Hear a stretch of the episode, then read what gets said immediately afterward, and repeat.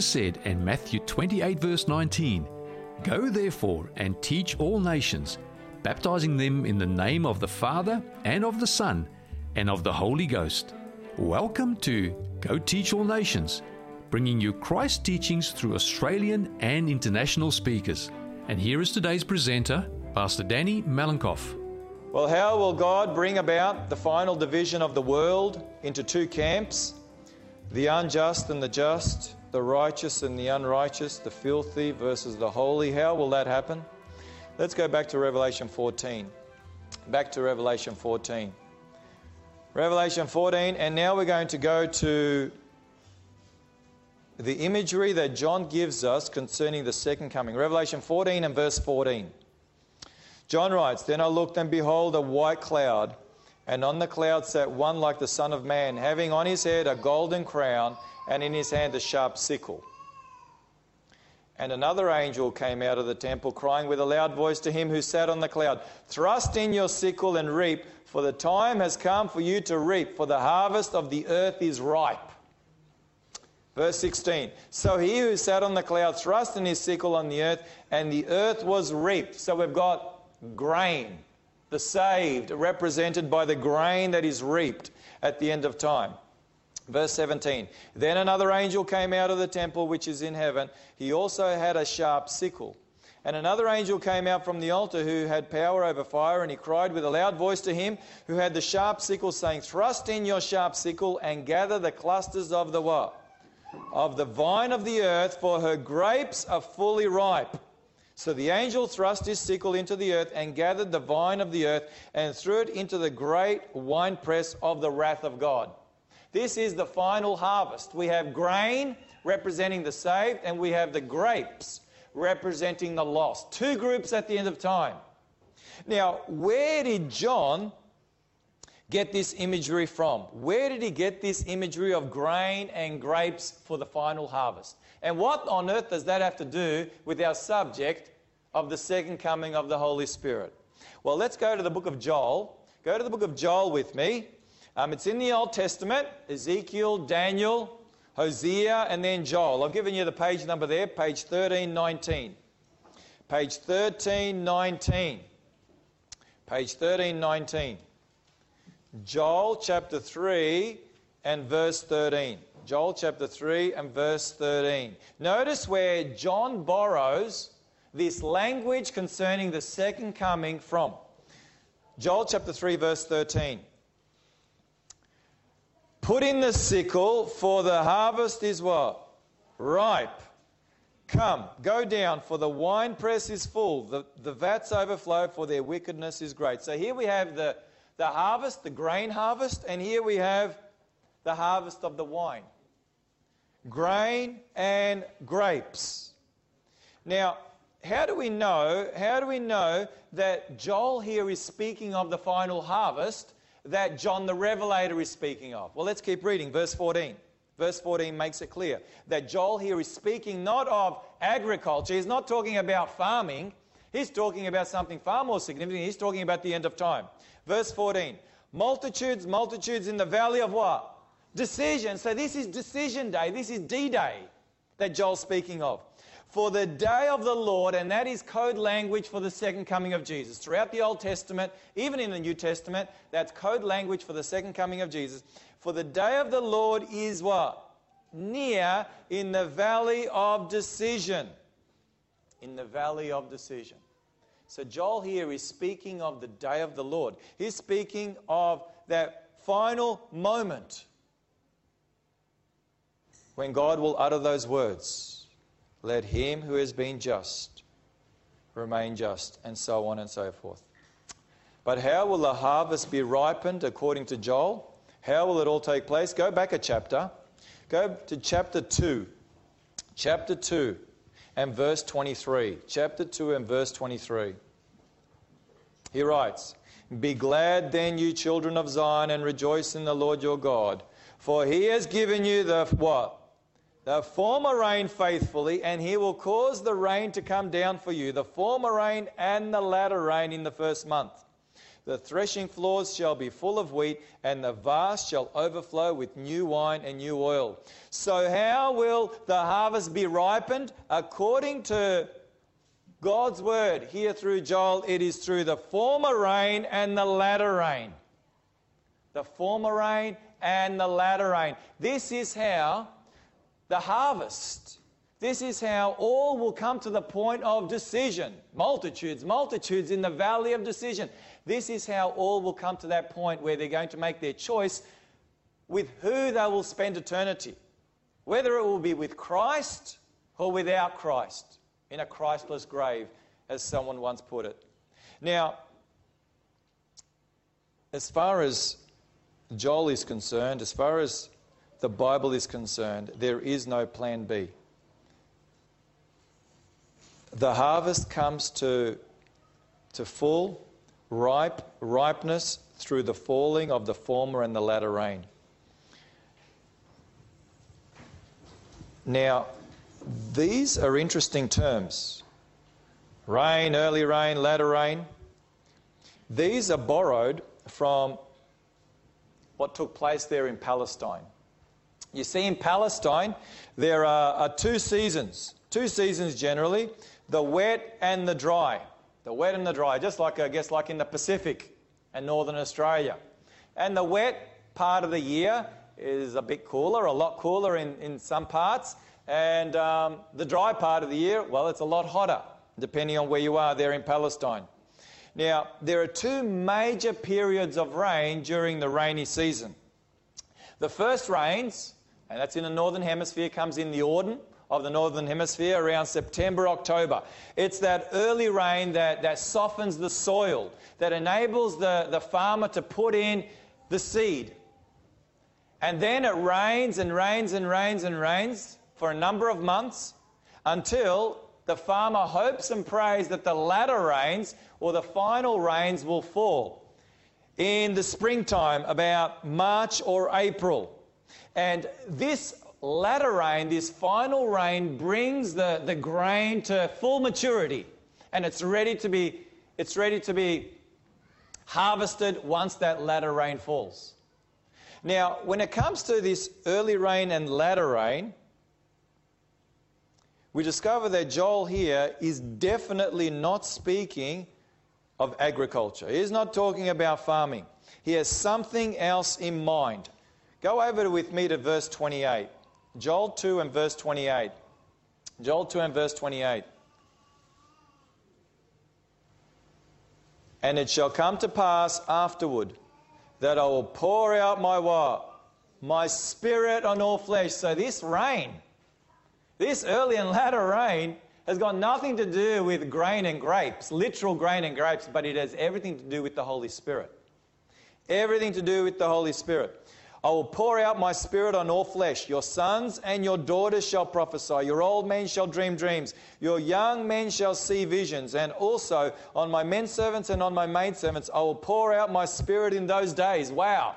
This is God's promise that He will pour out the Holy Spirit in a way that has not been witnessed up until that point.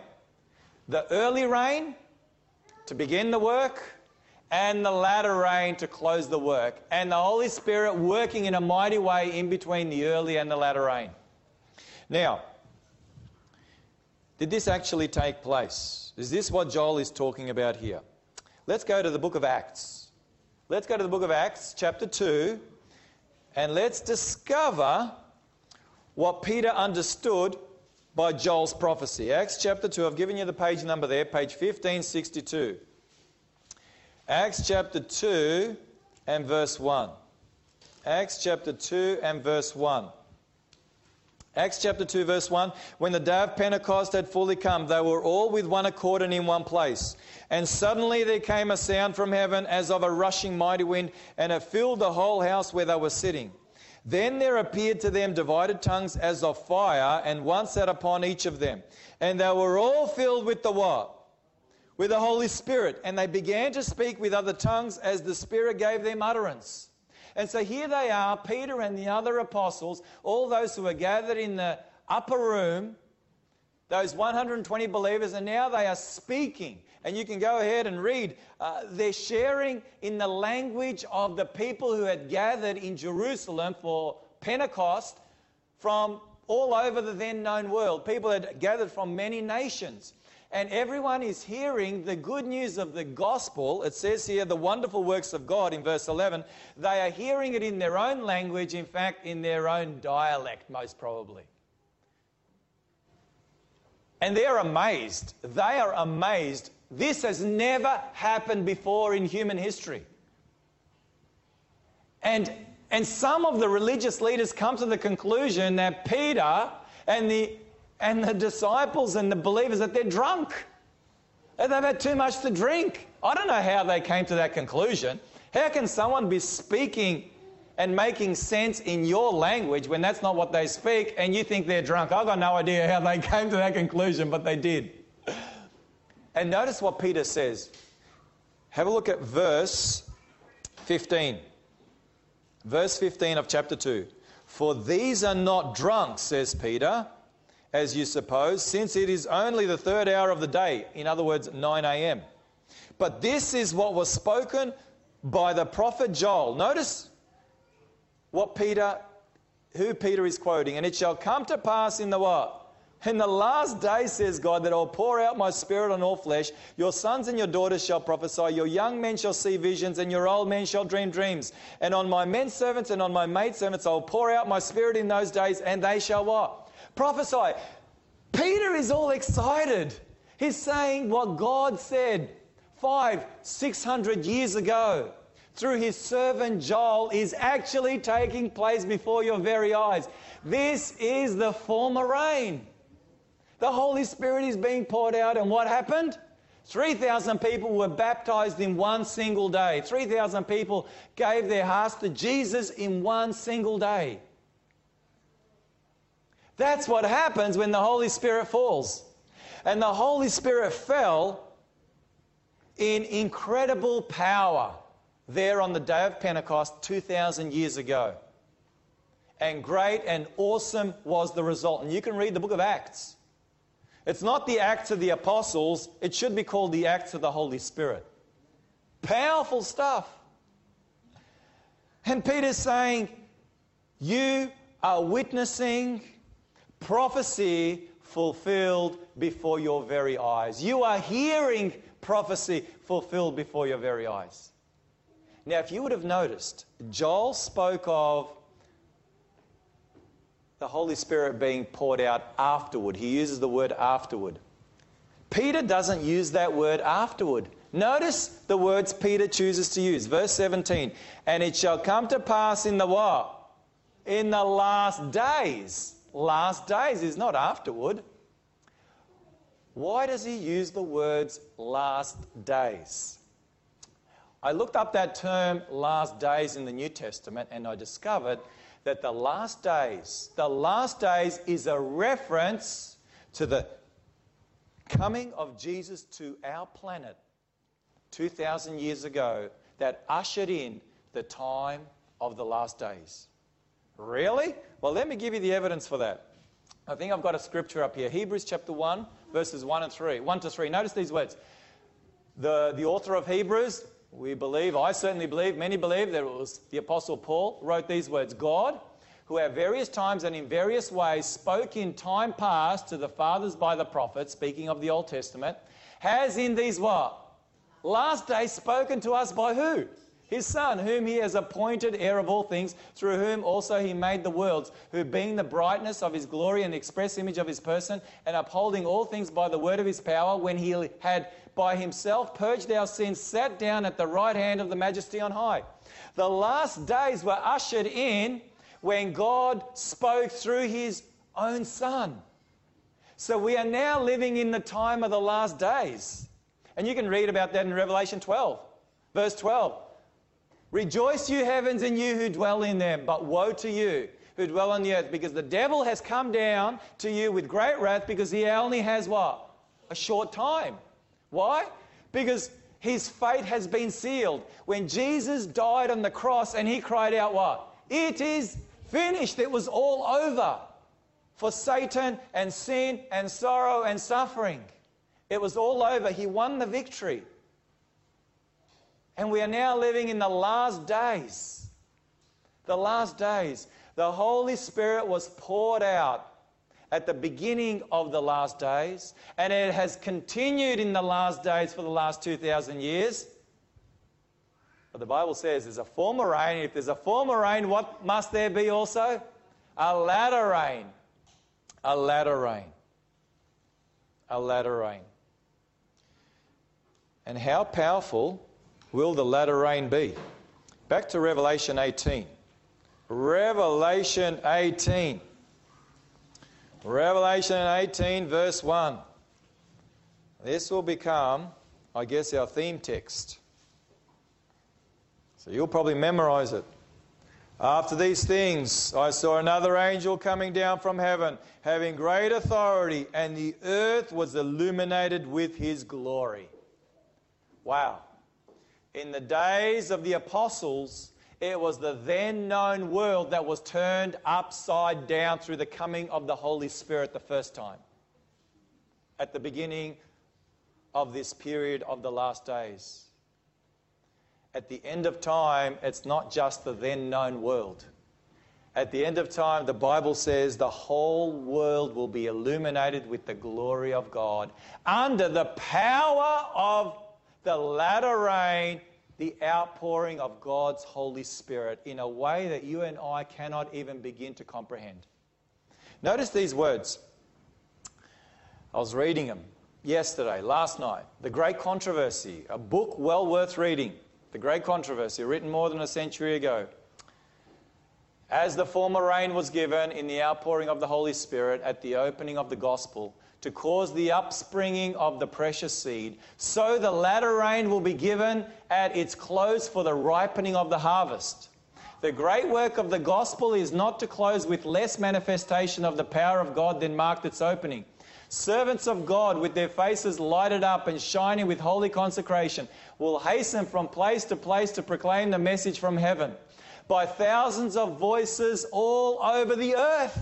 That's what we are reading in Revelation 18:1. The whole world was illuminated with his glory, with the character of God. Godly, Christ like individuals going everywhere sharing the good news of the gospel. The warning will be given, miracles will be wrought, the sick will be healed, and signs and wonders will follow the believers. Thus, the ends of the earth will be brought to take their stand. The message will be carried not so much by argument as by the deep conviction of the Spirit of God. Wow. What a picture of how God will bring about an end to sin, suffering, and sorrow. So, what must we do? What must we do? How do we get on board? Great question. The all important question. Thanks for asking. Go with me to Luke chapter 11. Luke chapter 11. What must we do? That's what they cried out on the day of Pentecost. You remember? They cried out, What must we do? And Peter said, Repent and be baptized and believe on the Lord Jesus Christ, and you will be forgiven and all those who believe. Go with me to Luke chapter 11. What must we do? What must we do? Luke chapter 11, Jesus' words. Luke chapter 11, beginning in verse 9. Luke chapter 11, beginning in verse 9. So I say to you, ask and it will be given to you, seek and you will find, knock and it will be opened to you. For everyone who asks receives, and he who seeks finds, and to him who knocks it will be opened. If a son asks for bread from any father among you, will he give him a stone? Or if he asks for a fish, will he give him a serpent instead of a fish? Or if he asks for an egg, will he offer him a scorpion? If you then being what? evil know how to give good gifts to your children, how much more will your heavenly Father give the what? The Holy Spirit to those who do what? Those who ask. Of all our needs that we have, according to Jesus, our greatest need is to ask for the Holy Spirit. That's it. If you receive the Holy Spirit, guess what? You receive everything. Why? Because the Holy Spirit is the one who represents Jesus Christ on earth. You receive Jesus. If the Holy Spirit is living in you, the third person of the Godhead, it's Jesus Christ who is living in you and through you. It's the glory of God, the character of God that is shining through you. So, in the things that you're saying, in the things that you're doing, you are representing Jesus. People are not looking at you, but they're looking at Jesus. Just like the story I heard, and I'm pretty sure it's a true story of an individual who didn't know anything about Jesus, never heard the name of Jesus. And someone, somebody was sharing with this person all about Jesus, all about this person who was so loving, so kind, so compassionate. And he said, This person lived 2,000 years ago. And he said, No, no, no, no. The person who was hearing the story said, No, no, no. He didn't live 2,000 years ago. That person is alive. I know that person. He lives in my village. And the guy's like, No, no, no, no, no. This Jesus Christ lived 2,000 years ago. He said, No, no, no. This person is alive today. Let me take you and show you. And the person did. The person took his took this person that was telling about Jesus, said, I want to introduce you to Jesus. He lives in my village. And that's exactly what he did. He introduced him to Jesus. He saw Jesus in how he lived. That's what we all need. We all need that. And that is what God is waiting for. That is what God is waiting for. So, what do we need to do? We need to ask, ask, ask, ask. That three letter word, ask to be filled with the Holy Spirit. We sang that song, There Shall Be Showers of Blessing. There is one verse that we didn't sing because it's not in the hymnal, but the author of the song, he wrote them, and I came across them last night. Notice those words, and I've got them up there on the screen for you. There shall be showers of blessing. This is verse 5. It's not in your hymnal. If we but trust and obey, there shall be seasons refreshing if we let God have his way. Wow. If we only let God have his way in our lives. If I only allow God to have his way in my life, there will be showers of blessing showers of blessing. Wow, I love the words of I love the words of the whole song. I won't sing it because I'll wreck it. Verse 3 There shall be showers of blessing, send them upon us, O Lord. Grant to us now a refreshing. Come and now honor thy word. Honor thy word you promised. If we ask, we will receive. Oh, share that next time. Notice these words from Zechariah 10:1. Ask the Lord for rain in the time of the latter rain. The Lord will make flashing clouds. He will give them showers of rain. Wow. And then these, these sober words from James 4, verse 2 You have not because you are. You ask not. You have not because you ask not. Ask, ask, ask, ask.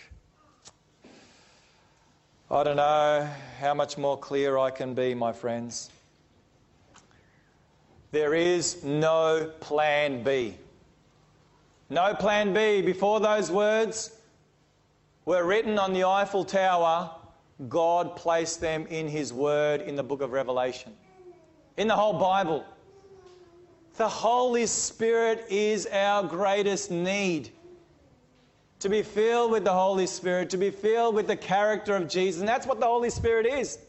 Go home and read Galatians 5 22 and 23. The fruits of the Spirit, what are they? Love, joy, peace, kindness, goodness, faithfulness, gentleness, self control. Are they the fruits of Jesus? Yes. Are they the fruits in his life? Absolutely.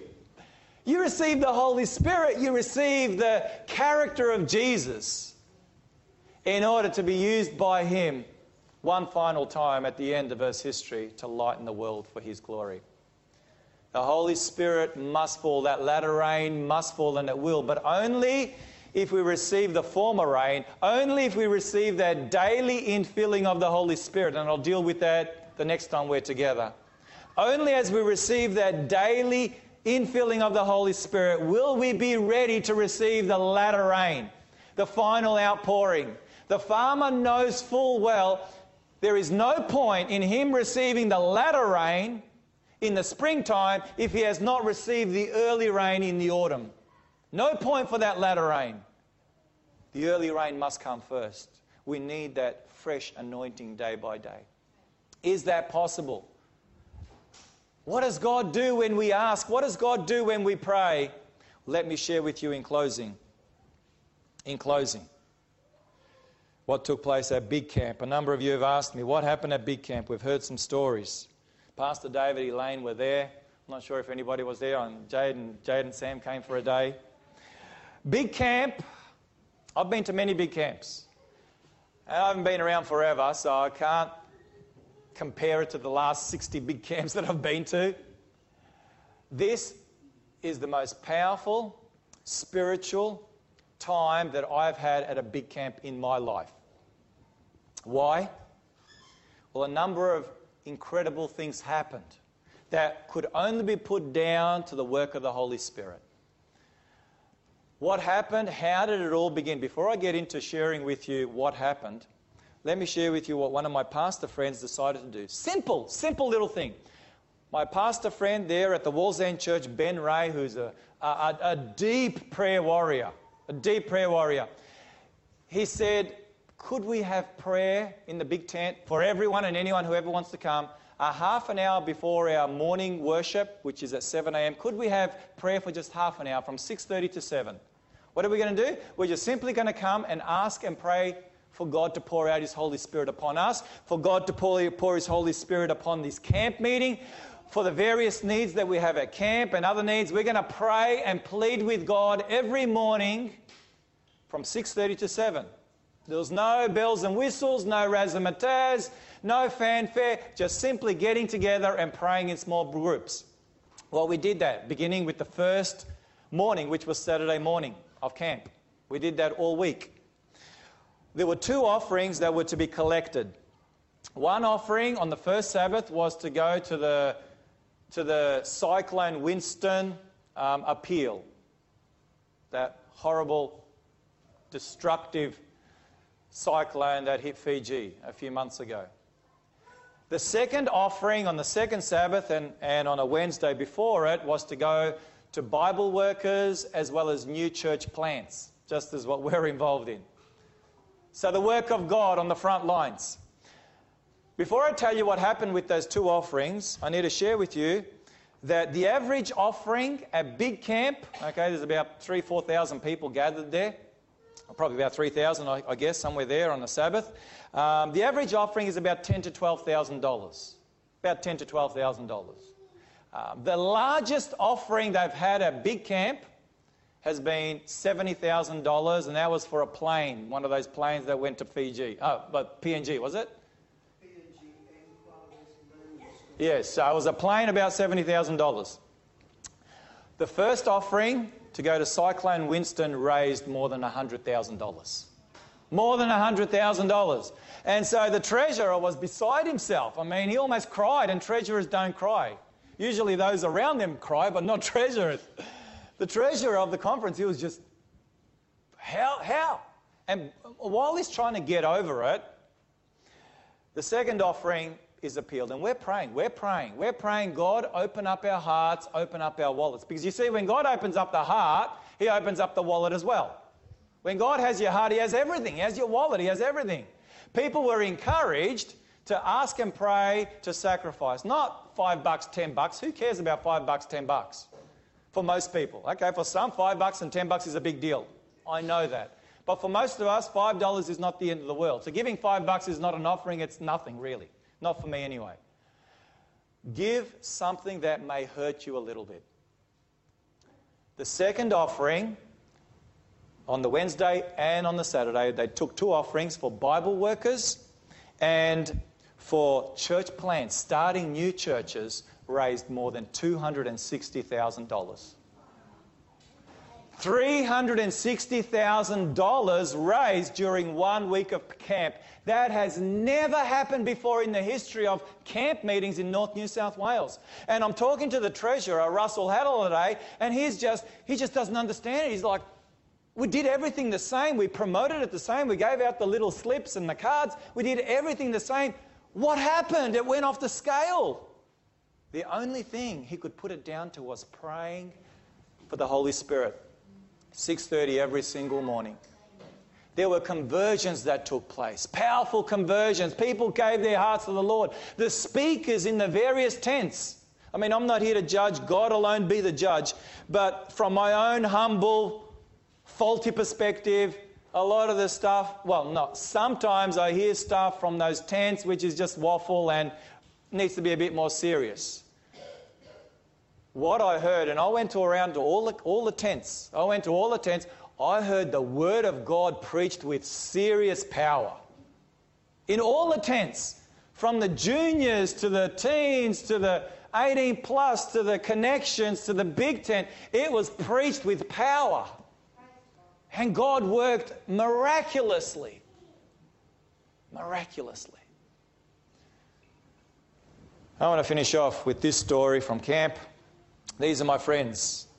And my friends now, this is um, Rhoda, her husband John, and their little baby Eleora. And that's, yeah, you know who that is. you wrecked the picture. Last year at Big Camp, Rhoda and John met with me, and there was another pastor, we don't know who it was, in the morning when we had our time of prayer, and she prayed. Well, I asked her, What would you like to pray for? Her and her husband came to pray, and they said, We've been We've been praying to God for four years for a baby and we don't have a baby. We'd love to have a baby. If God could bless us with a baby. And so I said, Well, let's pray. Let's pray. Let's do what Hannah did and let's pray that this time next year you will bring a little baby to camp. And we prayed and we prayed. When I arrived, I'd forgotten all about her. I'd forgotten all about the prayer. She came with a big smile on her face and she says, Pastor Danny, guess what? I'm like, I remember you from somewhere. She goes, Yeah, I'm Rhoda. We prayed last year that God would give me and my husband a baby if it was His will. And yes, and here, here is this little baby, Eleora. And she was just so thrilled, so thrilled that God blessed them with this precious little girl on Australia Day. On Australia Day.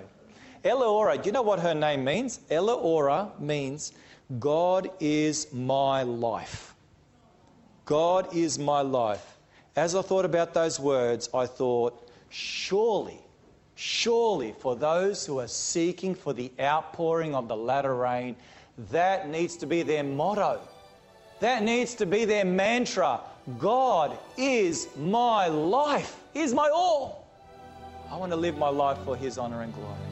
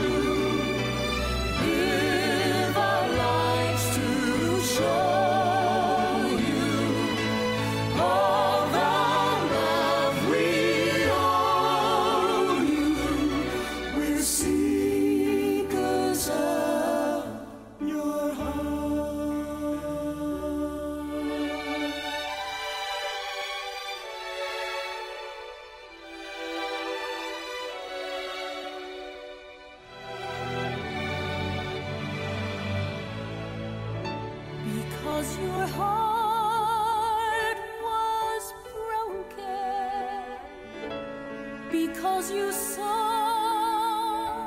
the need. Because you gave so freely.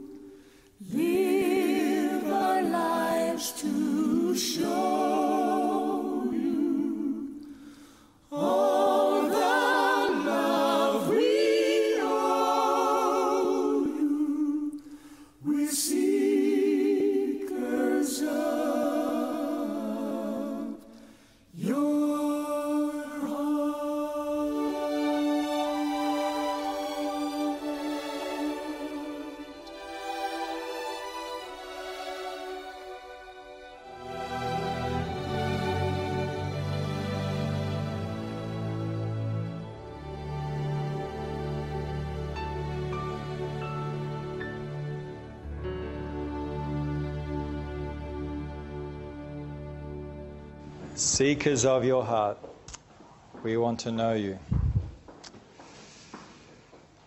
Seekers of your heart, if that's your desire and you want to be filled with the Holy Spirit, renew us from within. Fill us with your Holy Spirit. May we give you first place. First place. If that's your desire, why don't you stand with me as we close in prayer? Loving Father in heaven, we come humbly before your throne of grace. We recognize that we are living in solemn times. We are living at a time in Earth's history when we sense you are about to pour out that latter rain Holy Spirit power that you have promised long ago. That power that will ripen this world for the final harvest and to prepare for the coming of Jesus. Oh Lord, we want to be seekers of your heart. Oh Lord, may we seek to live our lives solely for your honor and glory. Oh Lord, use us, use us to light up this world with your glory, with the glory of Jesus Christ, with the gospel of Jesus Christ, with the love of Jesus Christ. Oh, may the fruit of the Holy Spirit be present in us, that others may be drawn to Jesus. Oh, Lord, forgive us. Forgive us for focusing on many other things, but not focusing enough on this all important matter of receiving the Holy Spirit. Fill us day by day and prepare us for that final outpouring for your honor and glory, is our prayer in Jesus' name. And everybody said, Amen and Amen.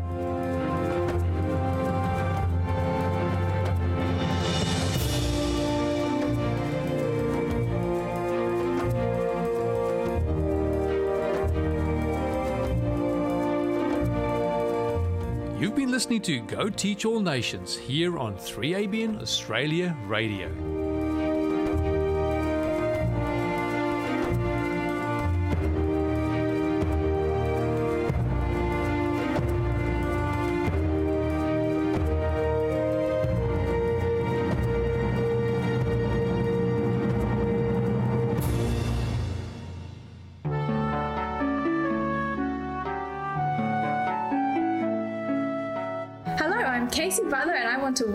To Healthy Living Around the World. I'm on site at a youth conference in Porto, in Portugal, and my guest today is Hannah De Held. Welcome, Hannah, to the program. Hi, thank you.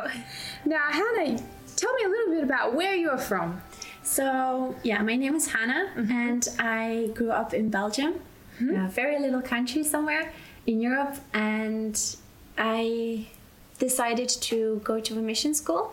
So Okay. that's why this past nine months, it will be nine, ten months now, I have been living in Austria, very close to the border of Slovenia, and I have been spending the time there in a mission school called TGM. So, this mission school, can you explain a little bit about what you have learned at this place and what this place is like? So it's um, it's a mission school, and we are with students. We are ten students, and we have a program that is very structured. It mm-hmm. gives you a structure in your life, and we start in the morning with a morning devotion. So in this, we open the Bible and we study God's word together. Someone is preparing that, and then we go over to our daily schedule. And wherein in the morning we will have all sorts of classes. So the school is based on three pillars. One of them will be the Bible, mm-hmm. one of them is health related, and one of them is agriculture. So in the morning we have classes, and it will be all about the Bible, and we have then studies like Daniel or Revelation about sanctuary, about daily living. How mm-hmm. do you apply Christian living in a daily life that it's real to you?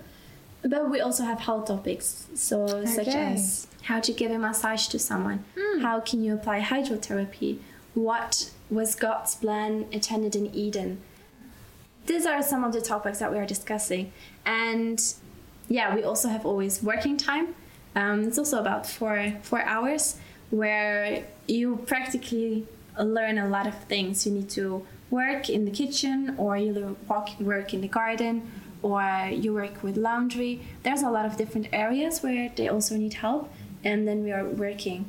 And that has proved a big blessing because most of us don't like it in the beginning. Okay. We're not used to working. Yes. But you learn to love it. You learn to appreciate this time that you have to contemplate about everything that you have learned in the classes. Okay, so you're getting a blend of theory and then practical in the one training experience. Yes.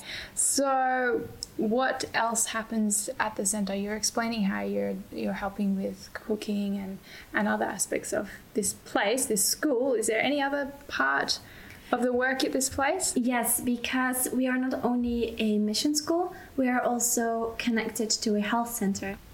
And by this, this means that eight times a year, we have a program and we call it a New Start program, which is based on eight um, health principles. And by this, we have guests that come to our place, and our whole schedule is completely turned around. Okay.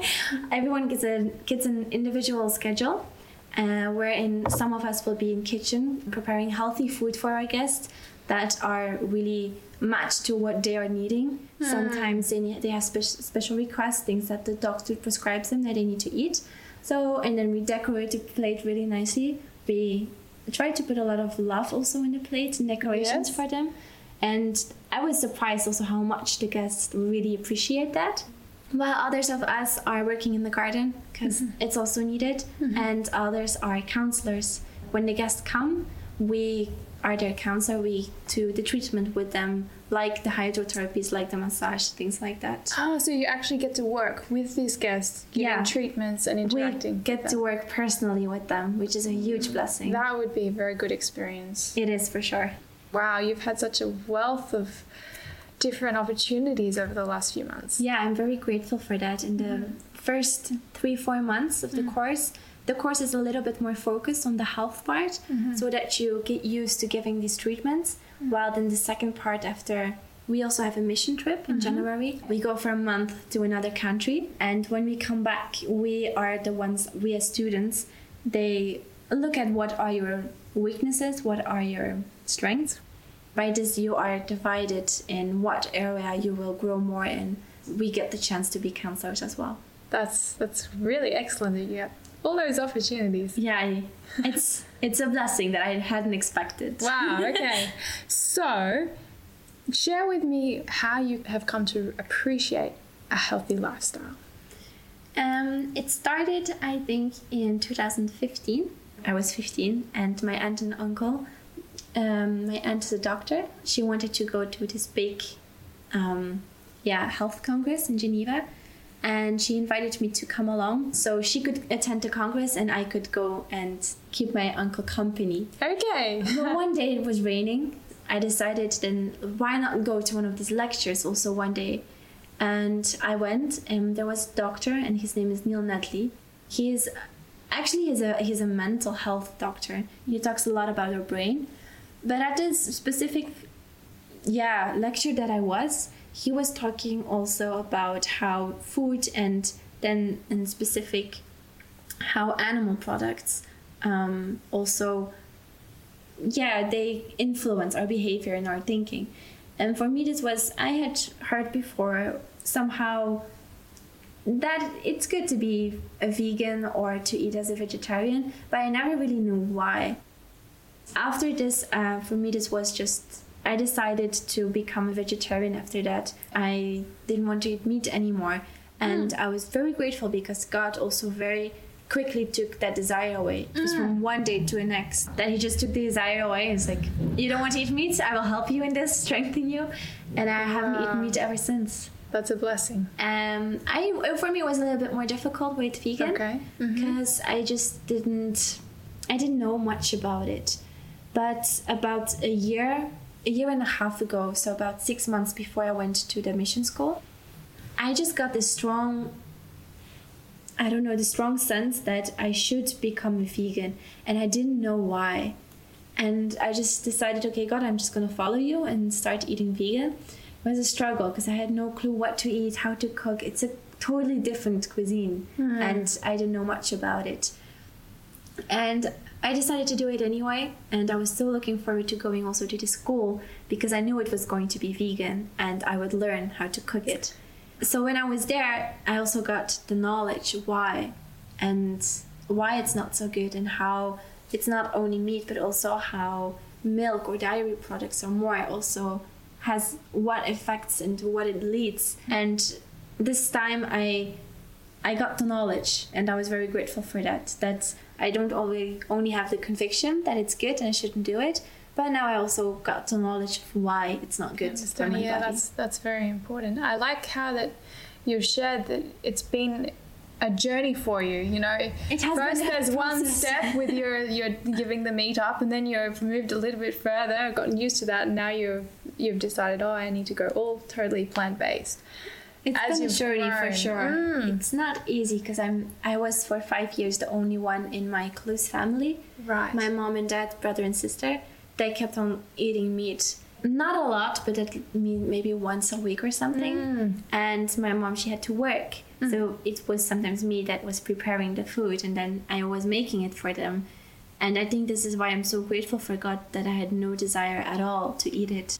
So it has been a journey, but God has really given me strength for it. I can just be grateful for that. yeah, definitely. That's that's very encouraging that God has just guided you and strengthened you through all of that transition of change yeah. in your life. So, have you felt benefits from going this direction?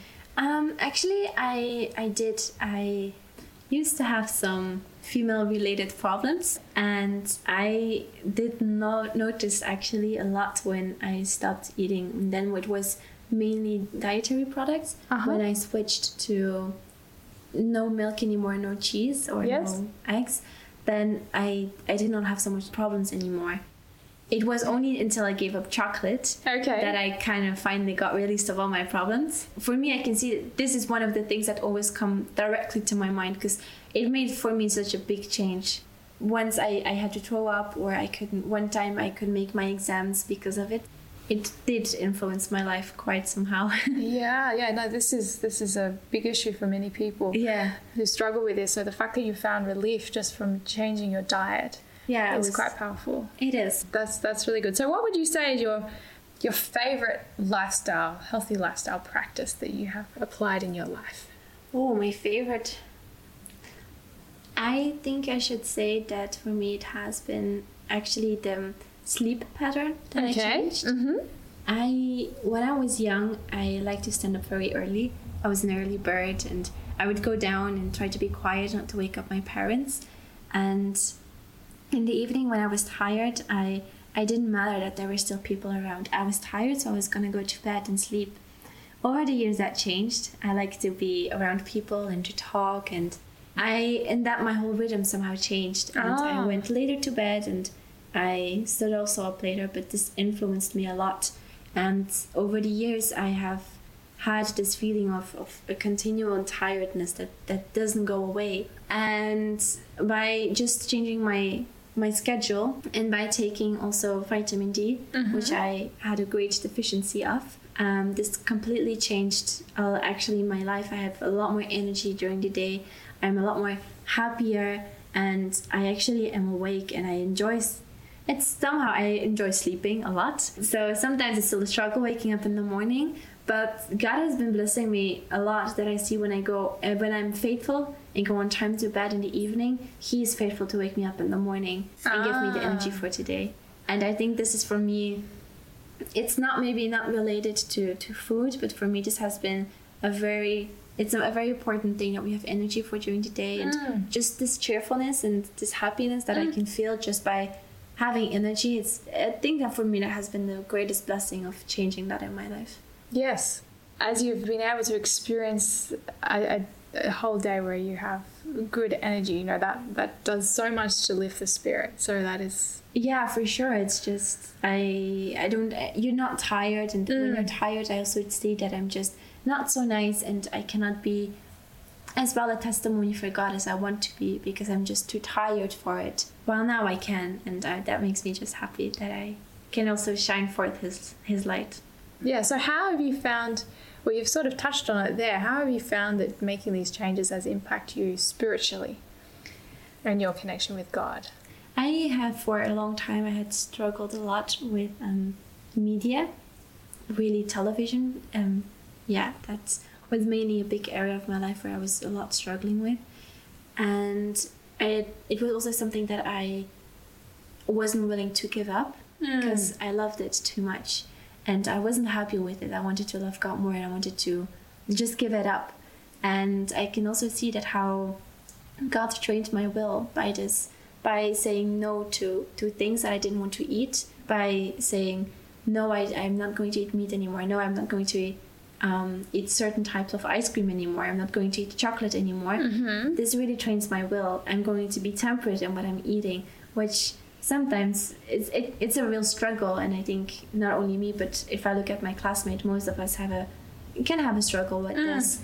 And or no, I'm gonna go early to bed. I'm mm. gonna stand up. It's just these are just little decisions that you make daily that are really training your your willpower. And I am very grateful that I can see that it, it, television and, and media in general, it's still not something that's very easy for me. But I can see that it has become easier.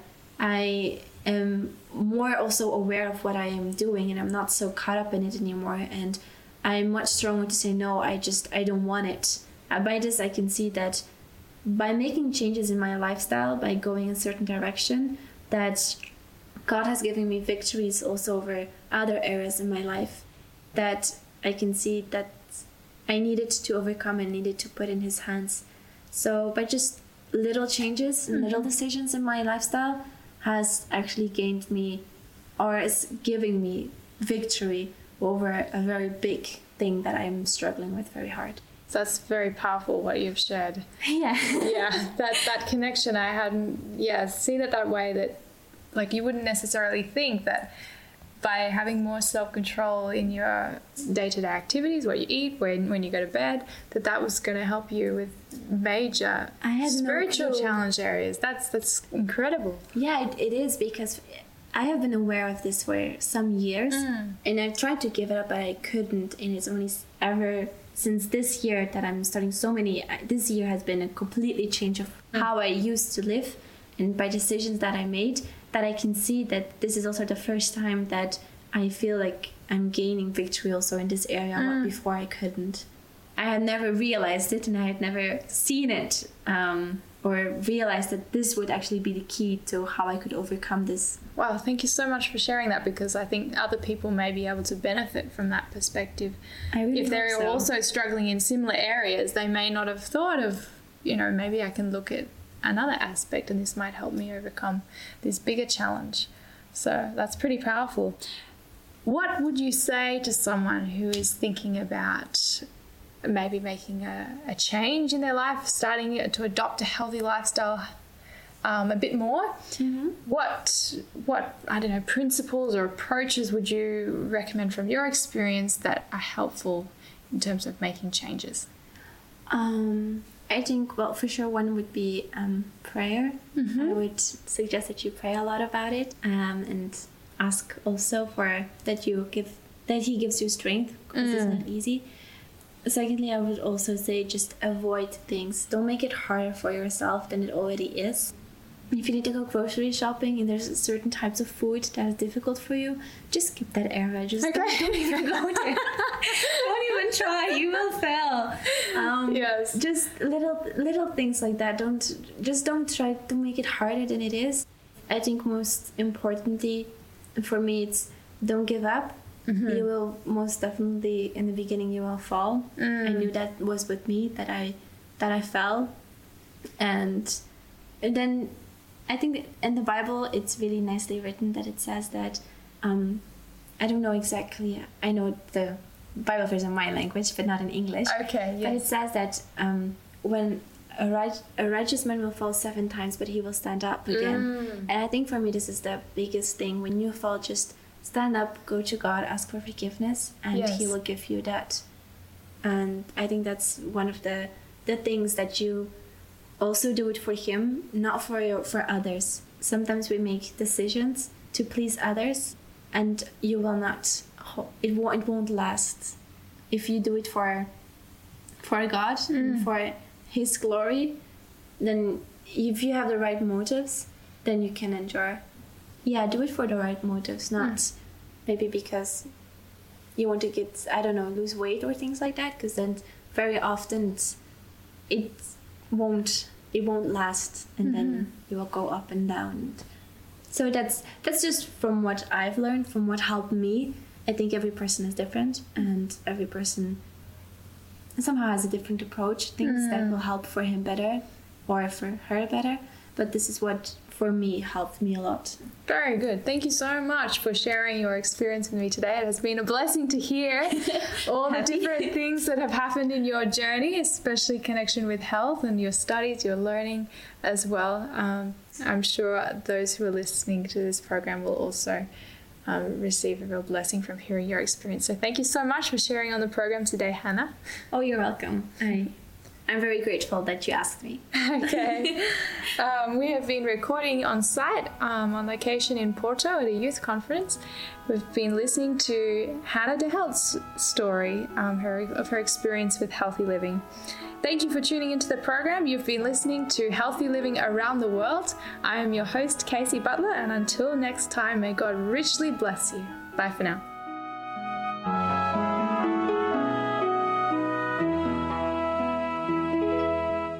It's been our pleasure bringing you this program today here on 3ABN Australia Radio.